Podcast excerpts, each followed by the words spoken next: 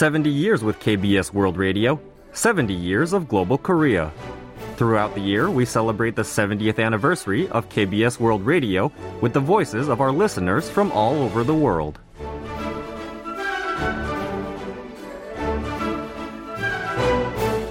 اهلا كيف حالكم معكم حنين صالح من جدة كل عام وانتم بخير قناة كي بي اس ان شاء الله الايام تكون كلها Hello, إنجازات greetings from Hanin Saleh from Jeddah, Saudi Arabia. Happy 70th birthday, KBS World Radio. I wish the channel the best of luck in all its future endeavors. To tell you a little bit about myself, I fell in love with Korean culture as I started to tune in to KBS channels when I was 13 years old. You helped me understand Korea and the Korean culture better, and I started to build a strong relationship with the country. Last year, I won an award from Yalla K-pop, a K-pop contest hosted by KBS World Radio's Arabic service, and got to visit Korea for a performance. Guess who I got to meet there? The Arabic service staff members. They were such wonderful people and gave me the warmest welcome. I was so happy to meet them. They were the best out of all the people I met in Korea. Once again, happy birthday KBS World Radio. معاي وكانوا حقيقي من اجمل الاشخاص اللي ش- قابلتهم في كوريا كل عام وانتم بخير واقدر اقول سيني تشوبكا همنيتا 70 years with KBS World Radio, 70 years of global Korea. KBS World Radio brings Korea to you wherever you are.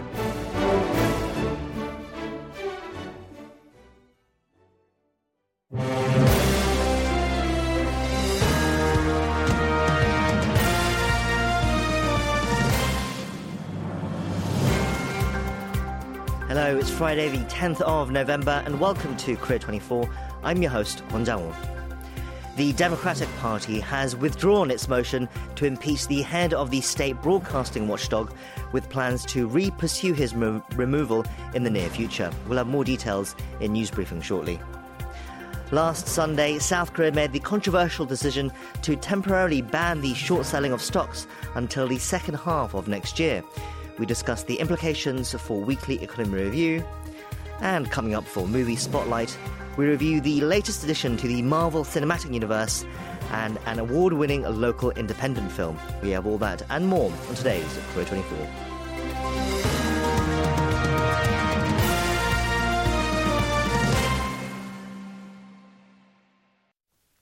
Less than 24 hours after passing a motion to impeach the Korea Communications Commission chair Lee Dong-kwan, the main opposition Democratic Party has withdrawn the bill and pledged to re-pursue his removal in the near future. Uh, our KBS World Radio news editor Koo Hee-jin joins us in the studio now. Tell us more about the latest partisan strife at the National Assembly, as well as our other headlines of the day. Hee-jin, hello. Hello, Daniel. So we saw some frantic political wrangling in Parliament yesterday, and just a day later, it seems the DP has withdrawn its position. So what can you tell us? Well, National Assembly Speaker Kim Jin-pyo approved the opposition party's filing to withdraw its motion from Thursday. At a press briefing on Friday, DP Deputy Floor Leader Park Joo-min said his party plans to submit another motion when the National Assembly convenes plenary sessions on November 30th and on December 1st. Asked about the ruling People Power Party's protest of the DP's withdrawal without consent from a plenary session, uh, Park urged the ruling side to halt its political offensive that has led to arbitrary in, uh, interpretation and confusion.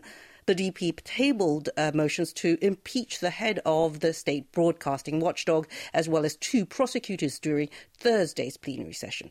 Handling of the motion under the legal deadline between 24 and 72 hours of their submission became unlikely after the session ended with the PPP's decision not to filibuster another set of contentious bills that passed the parliament. Right, so it sounds rather confusing, but essentially, parliamentary technicalities meant that it was very hard to pass the bill this time, mm-hmm. so the DP are postponing it until the next plenary session when they can push it through, and that will be November 30th. Mm-hmm. Meanwhile, the KCC chair Lee Dong-kwan himself on Friday slammed the DP's push to impeach him as a form of quote-unquote Trumpism. So what is he referring to here? Well, the broadcasting watchdog chief criticized the DP for abusing their majority at the assembly, calling it a new kind of terrorism. He also compared the recent wave of impeachment motions filed by the main opposition party to the populist politics of former US President Donald Trump in an apparent reference to the phenomenon of a public enthusiasm for extreme claims he made during his candidacy, calling the DP's abuse of its parliamentary dominance a tyranny of the majority. He said that the founding fathers of the US, uh, who des- uh, designed the presidential system, uh, were deeply worried about such a scenario. Okay, let's turn now to some other headlines. The nation's two major umbrella labour unions will stage massive rallies in Seoul on Saturday to call for the immediate enforcement of the so called Yellow Envelope Bill that was passed by Parliament on Thursday. Can you elaborate? Well, according to the police on Friday, the Korean Confederation of Trade Unions plans to stage a rally near the Seodaemun and Dongnimmun subway stations starting 2 p.m., while the Federation of Korean Trade Unions is planning a rally in Yeouido from 1 p.m. The KCTU has reported an attendance figure of some 35,000 members, while FKTU has reported 60,000. However, according to related sources, KCTU is aiming for a total turnout of 200,000 members, while FKTU expects up to 100,000. Uh, the police plan to dispatch LED display vehicles to provide real time noise measurements and impose strict restrictions on noise near residential areas, schools, hospitals, and public libraries, and so forth. Over 10,000 officers from 160 police units will be deployed on site to respond to any unexpected incidents, and those engaging in illegal acts will promptly be ordered to disperse, while others uh, obstructing police will be apprehended. Meanwhile, unionised workers of the whole subway system ended their strike at 6 p.m. today on the second day of their collective walkout. It was just before the Friday evening commute. So, what can you tell us? Well, the Union of Seoul Metro has warned that this week's strike is merely a precursor and that there is possibility of a large scale strike after next Thursday if there is no progress in negotiations with management. The two day strike, which started at 9 a.m. on Thursday, saw the operation rate of trains hover at around 80% of normal levels. On the first day of strike on Thursday, trains were operating at 75.4% of normal levels as of 6 p.m. Let's turn our attention now to the southeastern port city of Busan, which will hold its annual Turn Towards Busan Memorial Ceremony for UN veterans on Saturday. Can you tell us more? Well, Busan announced on Friday that the event will include a moment of silence for one minute at 11 a.m. to remember and commemorate the noble sacrifices of the 22 participating UN countries and their veterans who fought in the Korean War. Also at 10 a.m. in Busan Peace Park, it will hold an unveiling ceremony for a, a, sculpture, a, sculpture, dedicated to General Richard Whitcomb, uh, which was uh, created with donations from over 18,300 citizens. Meanwhile, the remains of four Colombian and two British uh, Korean War veterans will be laid to rest at the UN uh, Memorial Cemetery on Saturday in a first for the remains of Colombian War veterans. In other news, South Korean author Han Kang won the prestigious Prix Medicis Award on Thursday with her novel I Do Not Bid Farewell. This is a French literary award, correct? Indeed. The judging panel of that award announced in Paris on Thursday that the book was named the winner of the prize in a foreign language category. The Prix Medicis, uh, founded in 1958, is one of the four major French literary awards, along with Prix Fem- uh, Femina, the Prix Goncourt, and the Prix Renaudot. Uh, the for- uh, foreign literature category was added in 1970 to recognize trans translated books. The same book narrowly lost the Prix Femina on Tuesday, for which it was also shortlisted. Turning to the financial markets as well today, foreign investors were net sellers of South Korean stocks for the third straight month in October on the back of geopolitical instability induced by the Israel Hamas conflict. Can you tell us more? Well, data from the Bank of Korea released on Friday showed a net offload of 2.22 billion US dollars in stocks last month, climbing from the net selling of 910 million dollars and 1.33 billion dollars respectively in August and September. Foreigners also sold a net of $580 million in lo- uh, local bonds in October, up drastically from a net sale of just $100 million a month earlier. And finally, the presidential office says South Korean President Yoon Suk-yeol and the Japanese Prime Minister Fumio Kishida will jointly attend a roundtable at Stanford University on November 17th on the margins of their visit to San Francisco for the Asia Pacific Economic Cooperation Summit next week. Can you give us more details? Well, the South Korean presidential office said on Friday that Yoon and Kishida plan to exchange views on bilateral as well as trilateral cooperation with the U.S. on cutting edge technologies. During a four day trip starting next Wednesday, Yoon may also hold a bilateral meeting with Chinese President Xi Jinping and also meet with leaders of the US and Japan for a three way gathering. President Yoon departs for San Francisco next week to attend the APEC summit. This will be the president's first time participating in the summit since taking office. That's where we wrap it up for our news briefing today. Thank you for bringing us those updates. Thank you.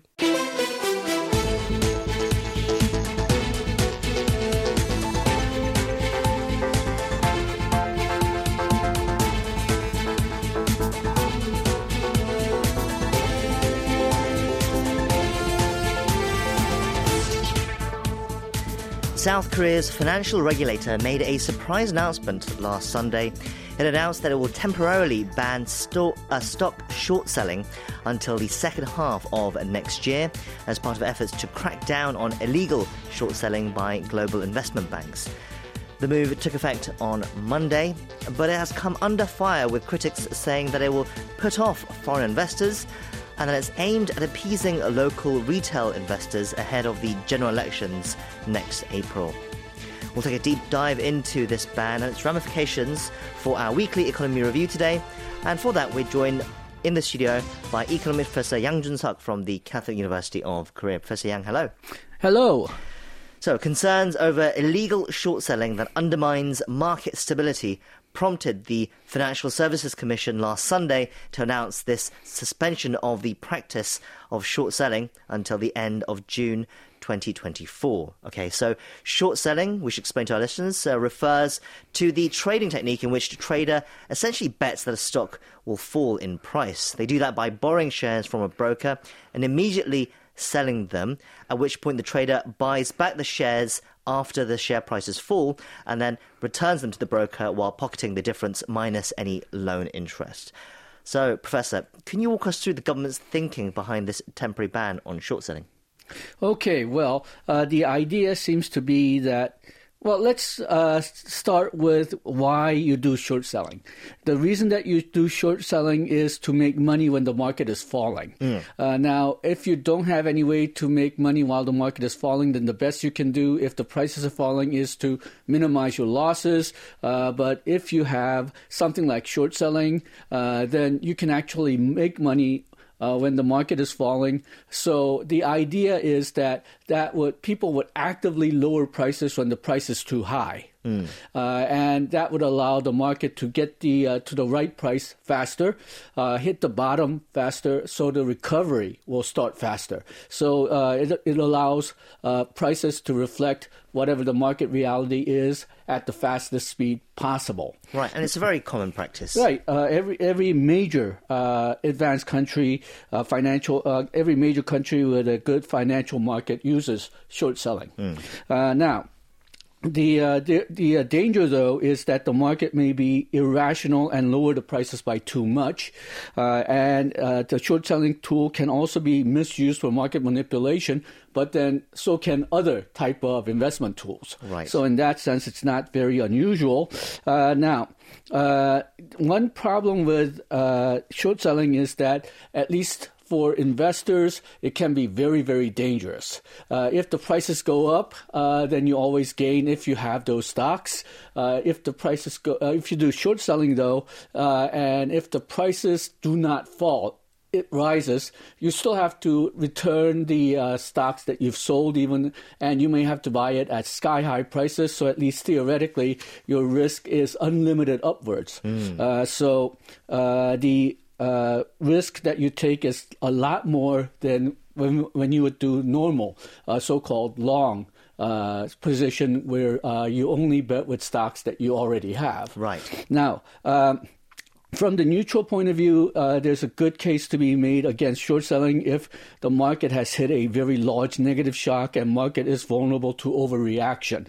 So if you look at the uh, past times that Korea uh, banned short selling, it was 2008 global financial crisis, 2012 European budget uh, government budget crisis, uh, Greece and Spain, and 2020 pandemic.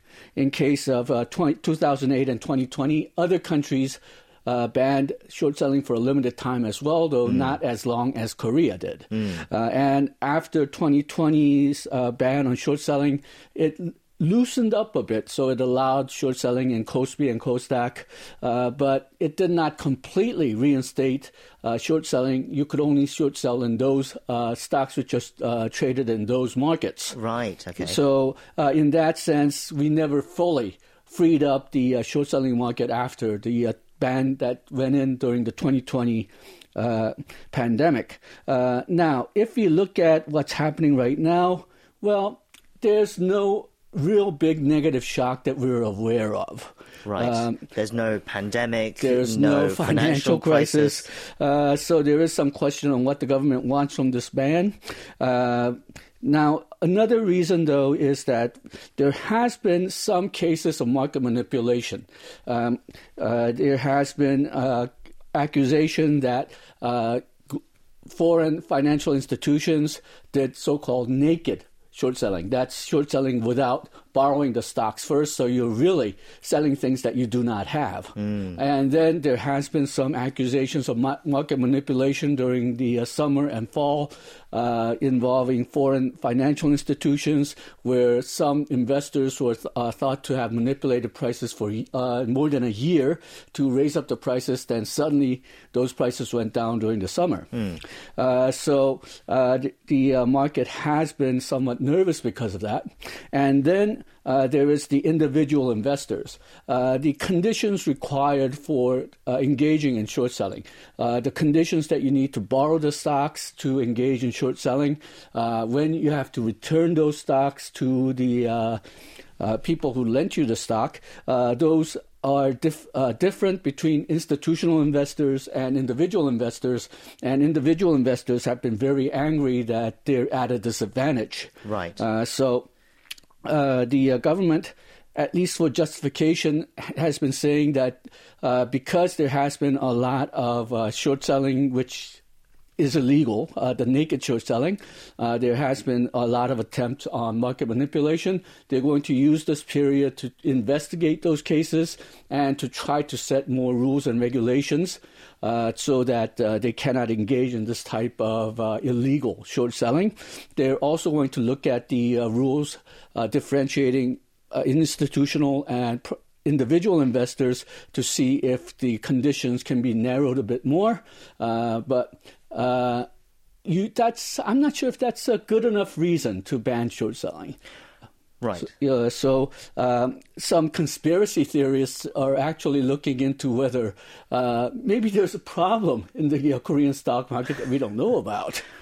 Wow, okay. So it's going that far because the announcement was such a surprise. People are reaching, I'm guessing, uh, you're saying, for uh, explanations. But the financial authorities, they're describing the measure as uh, an, an attempt to fundamentally ease the quote unquote tilted playing field between institutional and retail investors.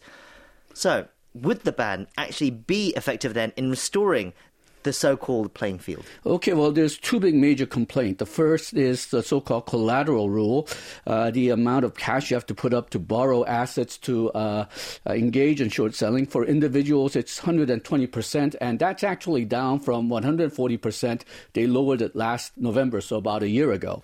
Uh, and uh, the uh, for institutions it's only about 105 percent. Uh, so the uh, institutions get can get a lot more uh, bang for the buck. And then second, it's the length of borrowing the assets for short selling. The institutional uh, investors they effectively do not have any time limit, so they can return the uh, stocks at any time. If they suffer a loss from short selling, then they can wait until prices become more favorable to buy the stocks and return it to the uh, lenders. But for inst- for individual investors, they only have 90 days. Mm. So if uh, the price is of the stock is still high after 90 days, then they would have to suffer a loss by the stocks even at very high prices, to return to the uh, uh, lenders who lent them the stock. So they would like the conditions to be equal between institutions and individuals. Uh, but the problem is, uh, institutions uh, have much more uh, credibility, higher credit rating than most individual investors. Right. So I'm not sure if it'll ever be the same condition. Uh, even if the law allows same conditions between individuals and uh, institutions, the uh, lenders will probably insist on some kind of a premium uh, to uh, individual investors because they are more risky. Mm. If the uh, law forces the two to be the same, then I I would believe that uh, there will be some reduction in the uh, short selling uh, market, if you will, because, well, again, the fundamental risk between institutions and individuals are different. Right. So critics quickly attacked this move after it was announced, saying that ultimately it will not achieve what it intends, and that instead it will just make the market less attractive to foreign investors. Uh, as we mentioned earlier, earlier, Korea is currently the only country in the OECD that bans short selling at the moment. Uh, the critics are also saying that this is potentially a political move to just try and score points with local retail investors ahead of the general elections next year. So, Professor, as an economist, what do you think of this ban? What side effects do we need to be careful of? Do we need to be watching out for really? Okay, under normal circumstances, so we don't have any large positive or negative shocks to the market, not much because Koreans don't really engage in a whole lot of short selling. Uh, according to some analysts who have looked into this problem, about 41% to about 47% of transactions or short, uh, short selling transactions in uh, countries like U.S. and Japan, but in Korea it's only about two to four percent. Mm. So there's not a, a, whole lot of short selling to begin with. Right. Uh, but if there is a positive shock, uh, then uh, without short selling, go, prices going up can go up very quickly and without limits.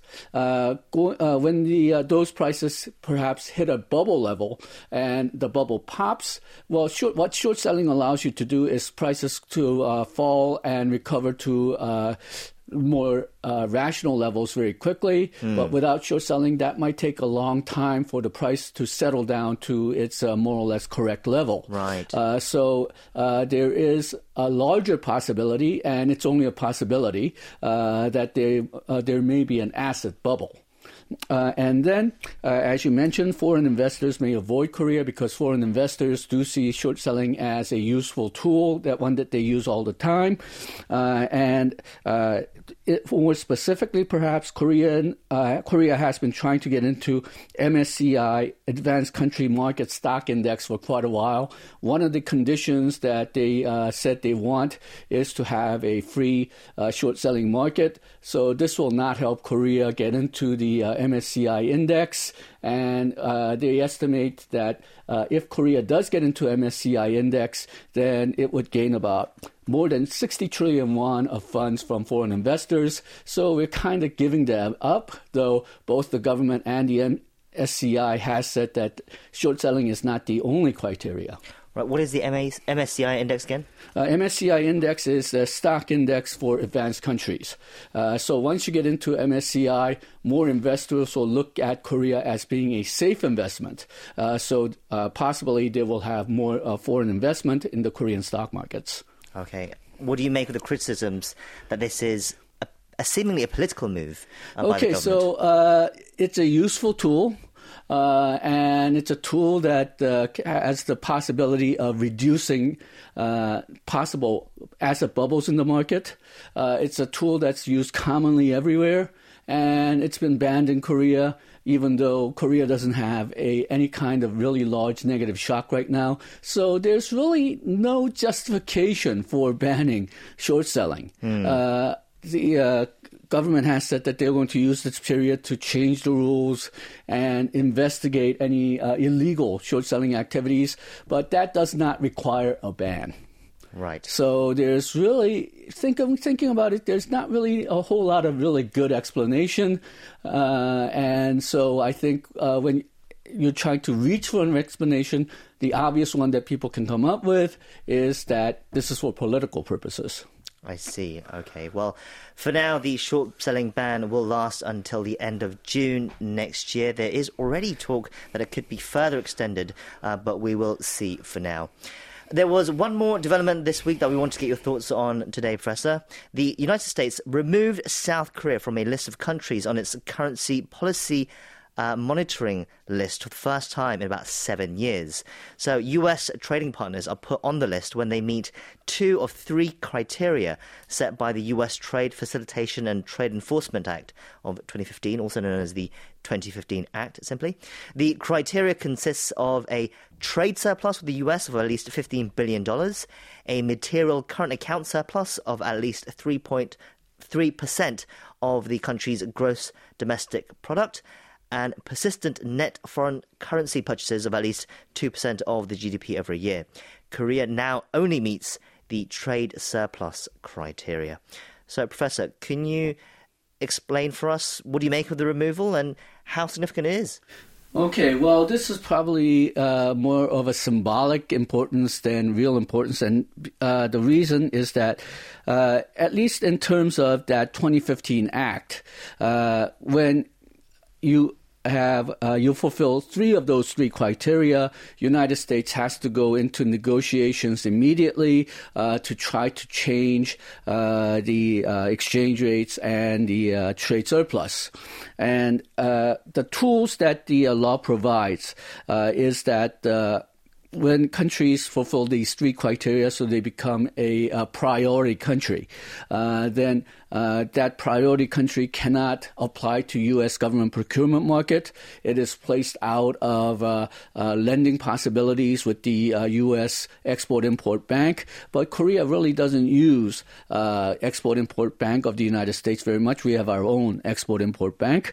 it doesn't really Korea doesn't really participate that much in U.S. government procurement market and we already have a government procurement agreement with the United States, so it's questionable whether uh, United States can uh, shut Korea out of that market.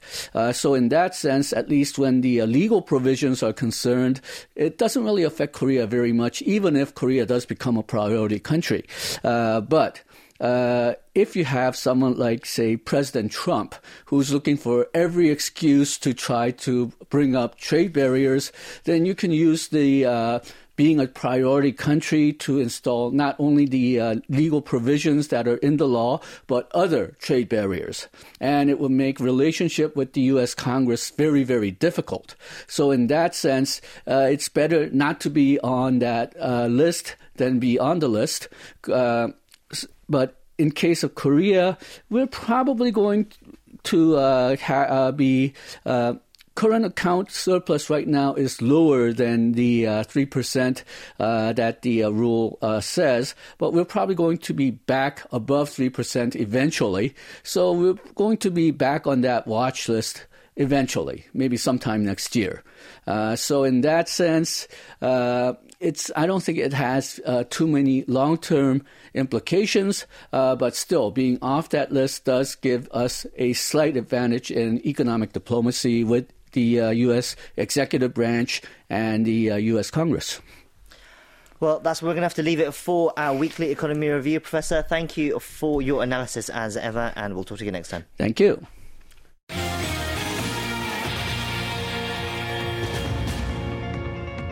Welcome to the Korea 24 Stock and Forex Update. The benchmark Korea Composite Stock Price Index shed 17.42 points, or 0.72% on Friday, to close the week at 2,409.66. The tech heavy Kosdaq also fell, losing 13.56 points, or 1.69%, to close at 789.31. On the foreign exchange, the local currency weakened 6.7 won against the US dollar closing the day at 1,316.81. You can check Korean stock and forex closings at world.kbs.co.kr. It's time now for Korea Trending, our daily segments where we take a look at some other news stories that have been trending online. For that, we have joining us in the studio now, news editor Daniel Chen. Daniel, hello, it's good to see you. Hello, Jang It's good to see you again. Okay, so what do you have for us first today?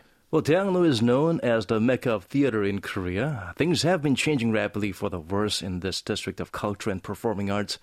Many theaters are closing down, including iconic ones that survived the ravages of time.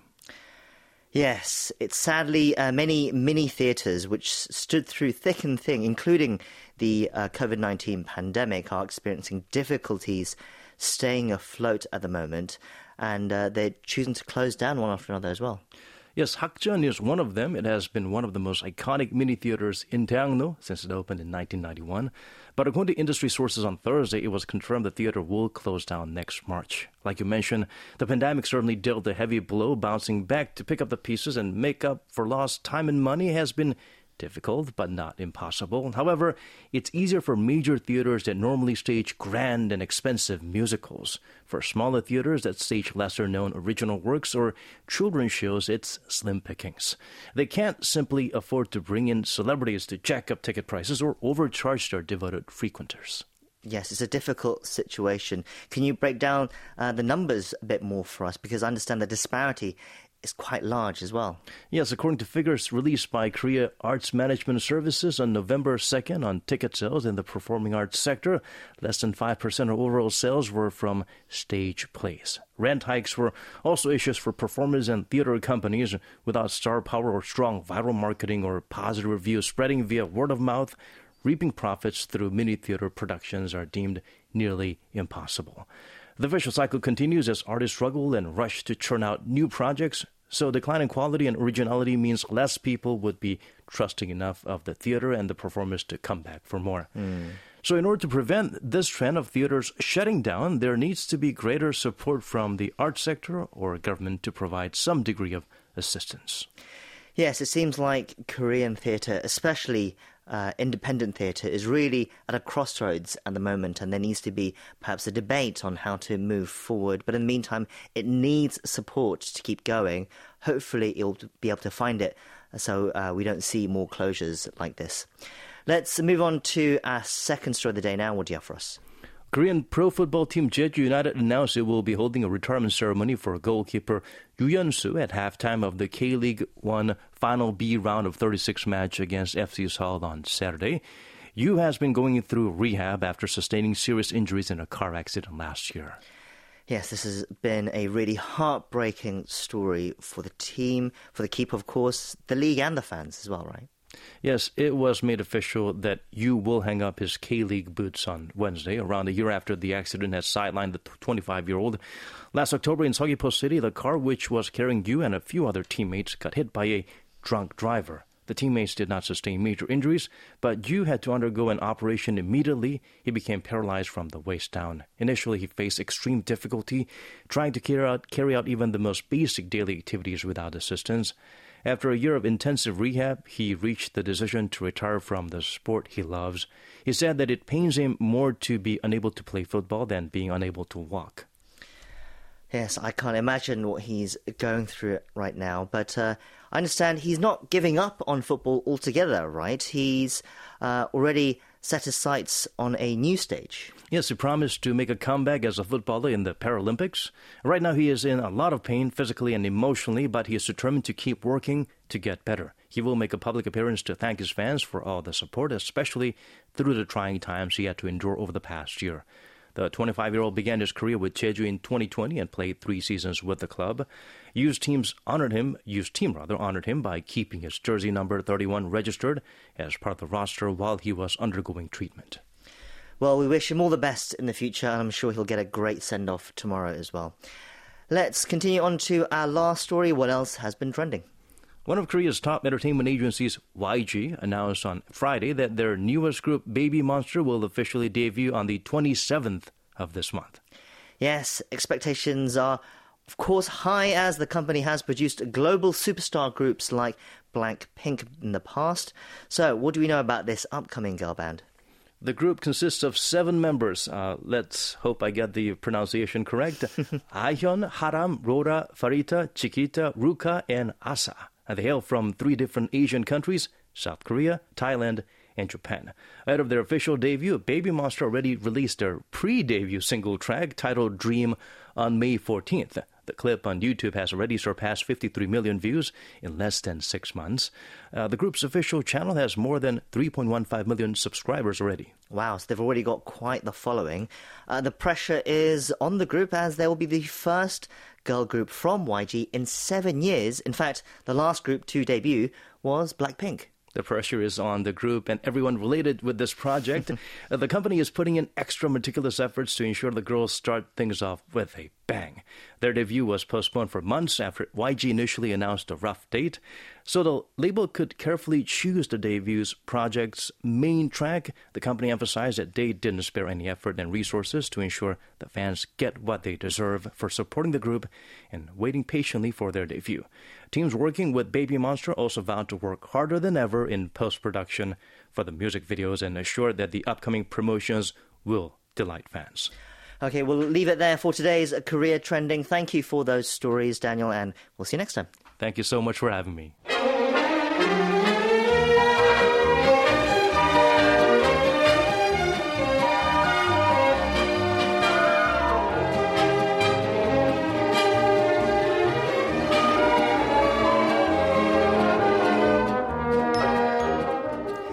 Next, we've come to our Friday segment, Movie Spotlight, where we review some of the latest releases at the Korean box office and online.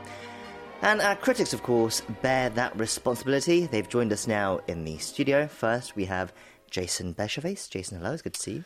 Hello, Joe. How are you? I'm good, thank you. And we have Darcy Paquet with us as well. Hello to you too, Darcy. Hi, I'm glad to be here. So we begin with a major Hollywood release, the latest in the Marvel Cinematic Universe. It is another superhero film. It is The Marvels. Uh, it has the same title in Korean, and it features Korea's very own Park Seo-joon as well. But of course, is led by Brie Larson as Captain Marvel once again. And Jason, this is notably a female-led film with a female director at the helm, Nia the DaCosta, right?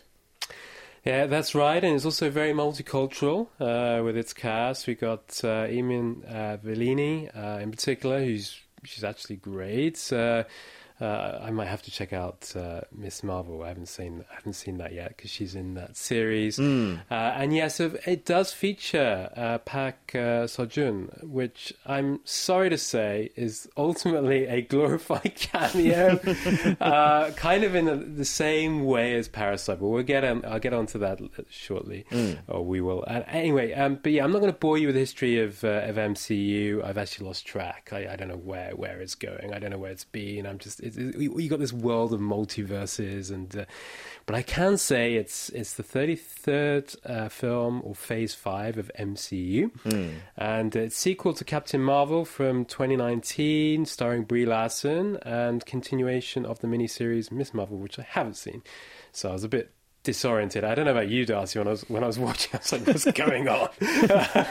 um, uh, but yeah, in a nutshell, we've got um, Captain Marvel, uh, or uh, Carol Danvers, played by Larson, she gets her powers entangled uh, with Kamala Khan and uh, and also Monica Rambeau, and that basically takes them on this this mission to uh, once again save the universe. Of after, course. after a again, a, again, again, after a Kree revolutionary attempts to restore her homeland uh, after a civil war. So she's somewhat bitter and she wants to use all the powers and she can get literally get her hands on. Um, and we've got Park Seo-joon who plays Prince Yan. So an important character. Uh, he's husband to uh, Captain America and Prince of this planet. Uh, Captain Marvel. Sorry, Cap- Captain Marvel. Sorry. Uh, yes, all these captains are, are, in my brain and getting confused. Uh, yeah, he's Prince of the planet planet Aladna, and it's directed by an American filmmaker Nia Costa. Uh, who made uh, Little Woods, Candyman, and she actually apparently approached Marvel Studios with the Fantastic Four X Men crossover because, of course, Disney acquired Fox a few years ago. right. Uh, and if you stay with the credits, you'll know why. So that that, that was uh, that was a little treat at the end, and it's also notable for its length at just 105 minutes. So it's the longest, sorry, the shortest film of MCU, which I think is an acknowledgement. I think of MCU superhero fatigue.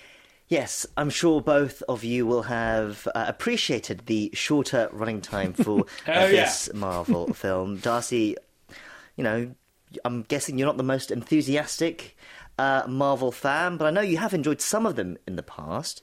So, Darcy, what did you make of this one?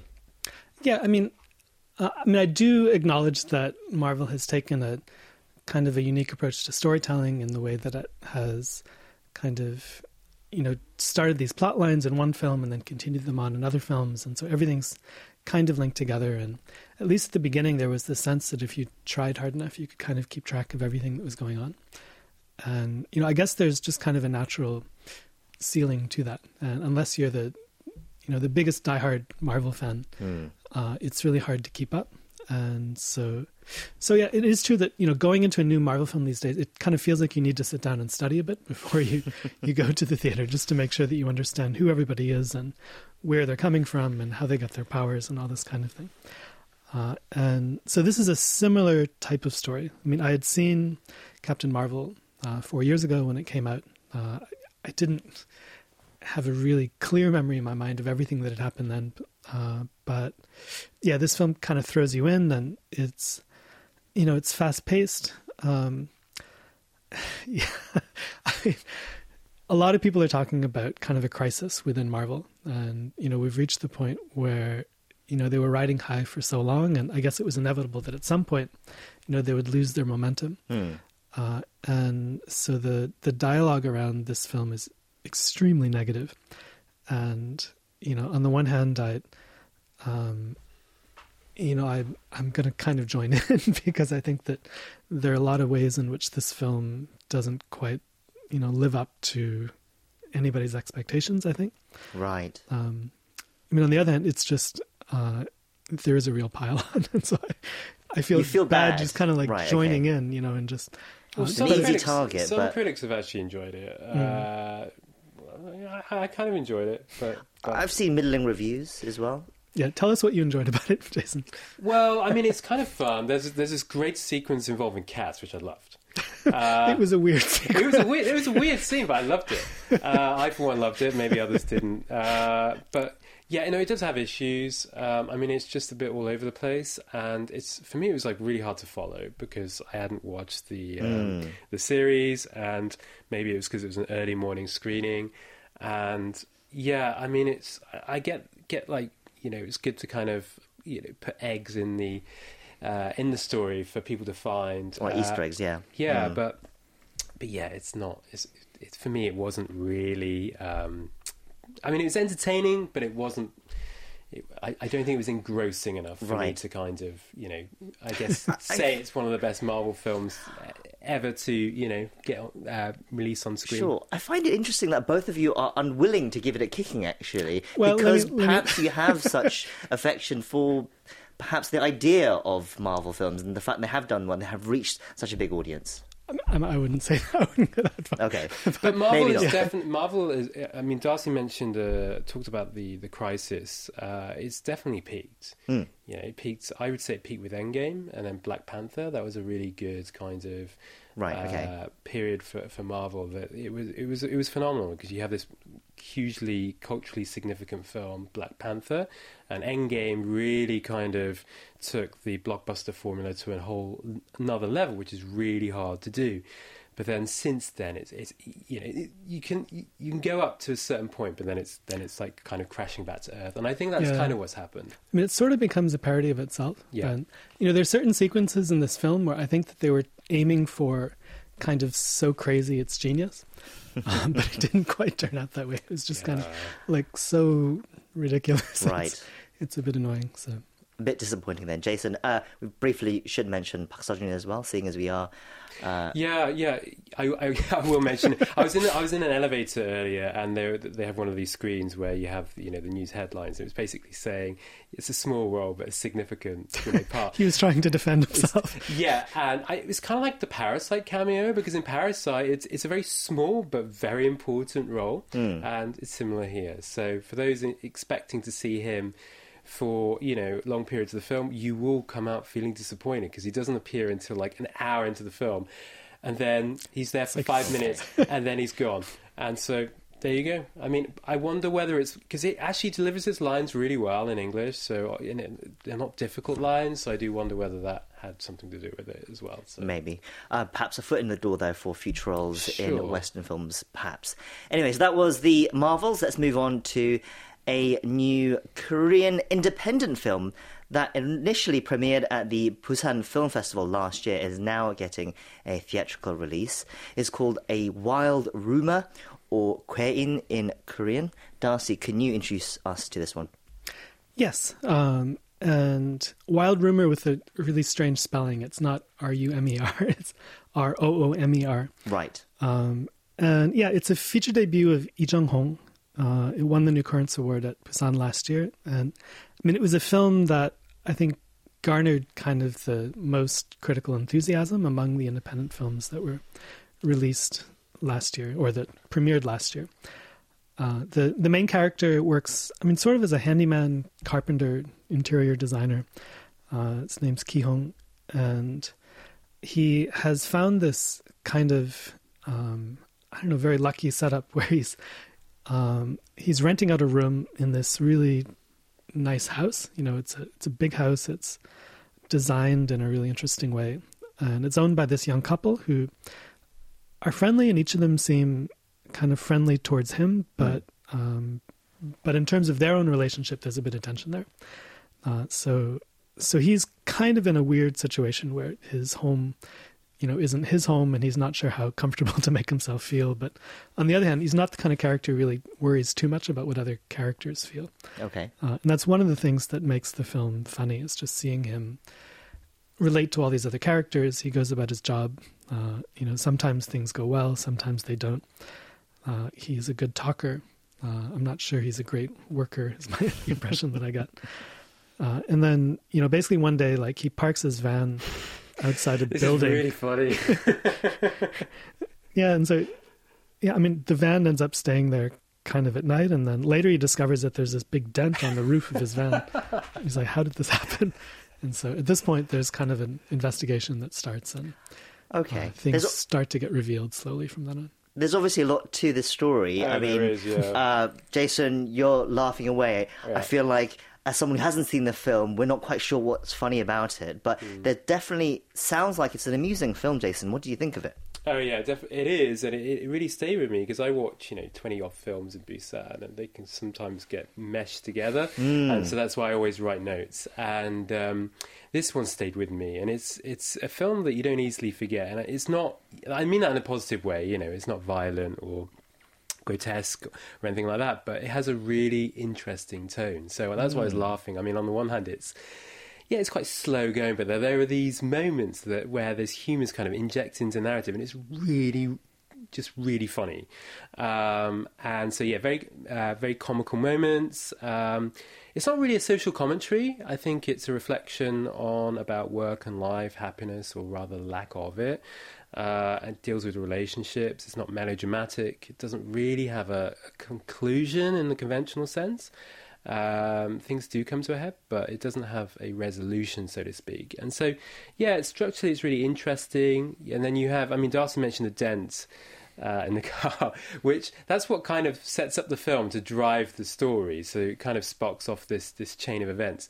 But then by towards the end of the film, you kind of forgot about the car, so uh, or rather the van. So yeah, it's it's yeah. The more I think about it, the more I like it. It's a really really good film. Very impressive feature debut.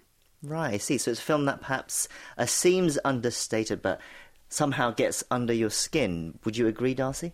Yeah, I would. I mean, tone is one of the most difficult things yeah. for a director to control, and you know, if a director controls it with such precision as you know this director does in this film, then that's a sign that they're talented, and you know you can kind of look forward to their next work. Um, I have a feeling that the experience of watching this film is also probably quite different, you know, in a theater with an audience compared to watching it on your own, Mm. uh, because um, you know I did watch this on my own on a screener, and uh, I was sort of like.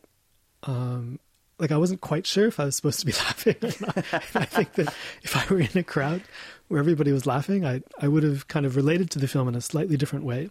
Uh, and so I do recommend if you know if people are able to go and catch it Yeah, in the please do. theater, uh, it's just probably a more fun way to watch it. But I did really enjoy it again watching it on my own, and uh, it's yeah, it's just really unusual. It's a long running time, Oh yeah, it's well over two hours. yeah, Okay. um, but it you know it didn't feel tiring to watch. So um, yeah, it's I do recommend that people check it out.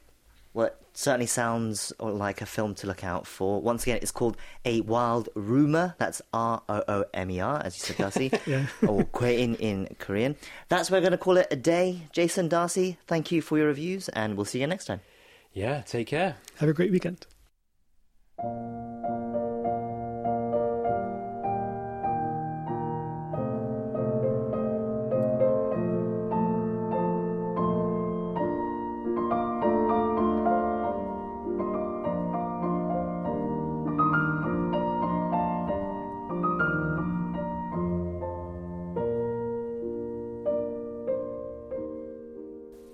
Pianist Shin Chang-yong.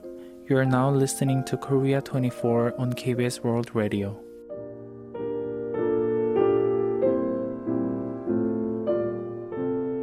We've come to our Friday closing segment now, next week from Seoul, where we look at what's coming up in the days ahead. Joining me in the studio now for that, it is our staff editor, Richard Larkin. Richard, hello, and happy Friday. Hello, happy Friday to you too. Okay, so what's the first thing we should look out for? President Yoon Suk Yeol will visit San Francisco next week to attend the Asia Pacific Economic Cooperation Summit, also known as APEC Summit.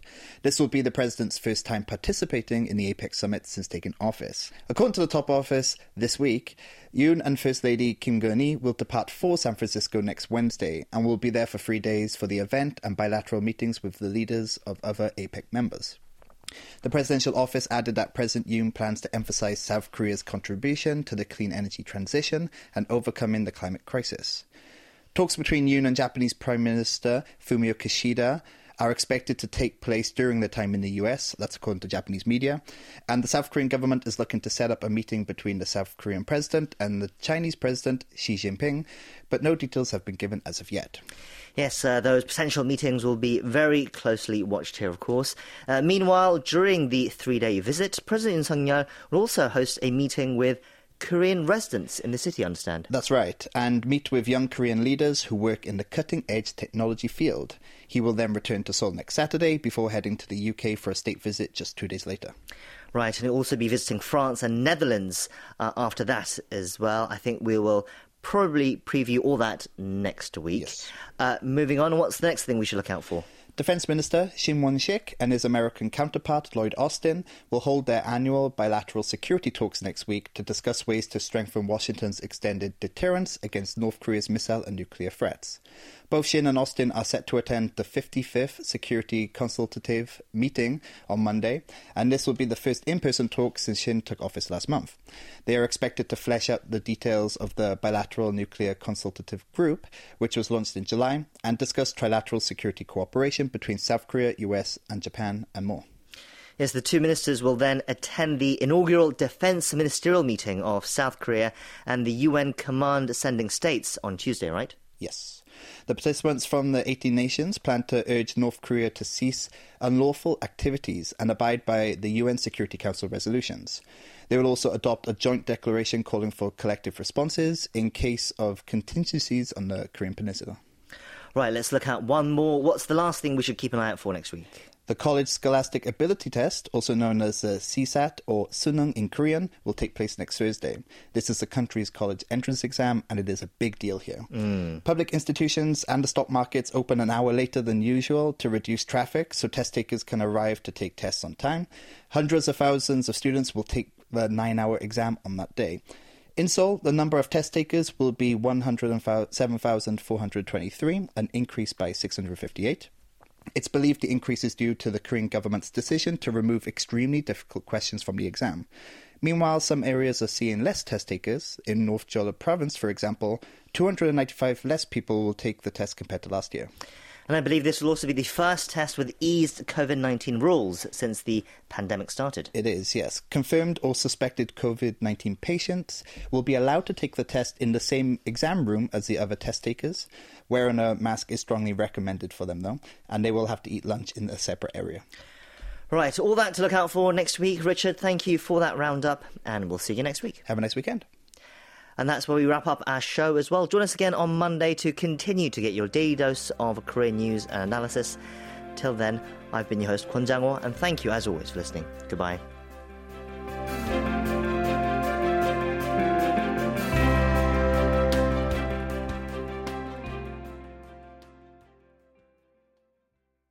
KBS World Radio.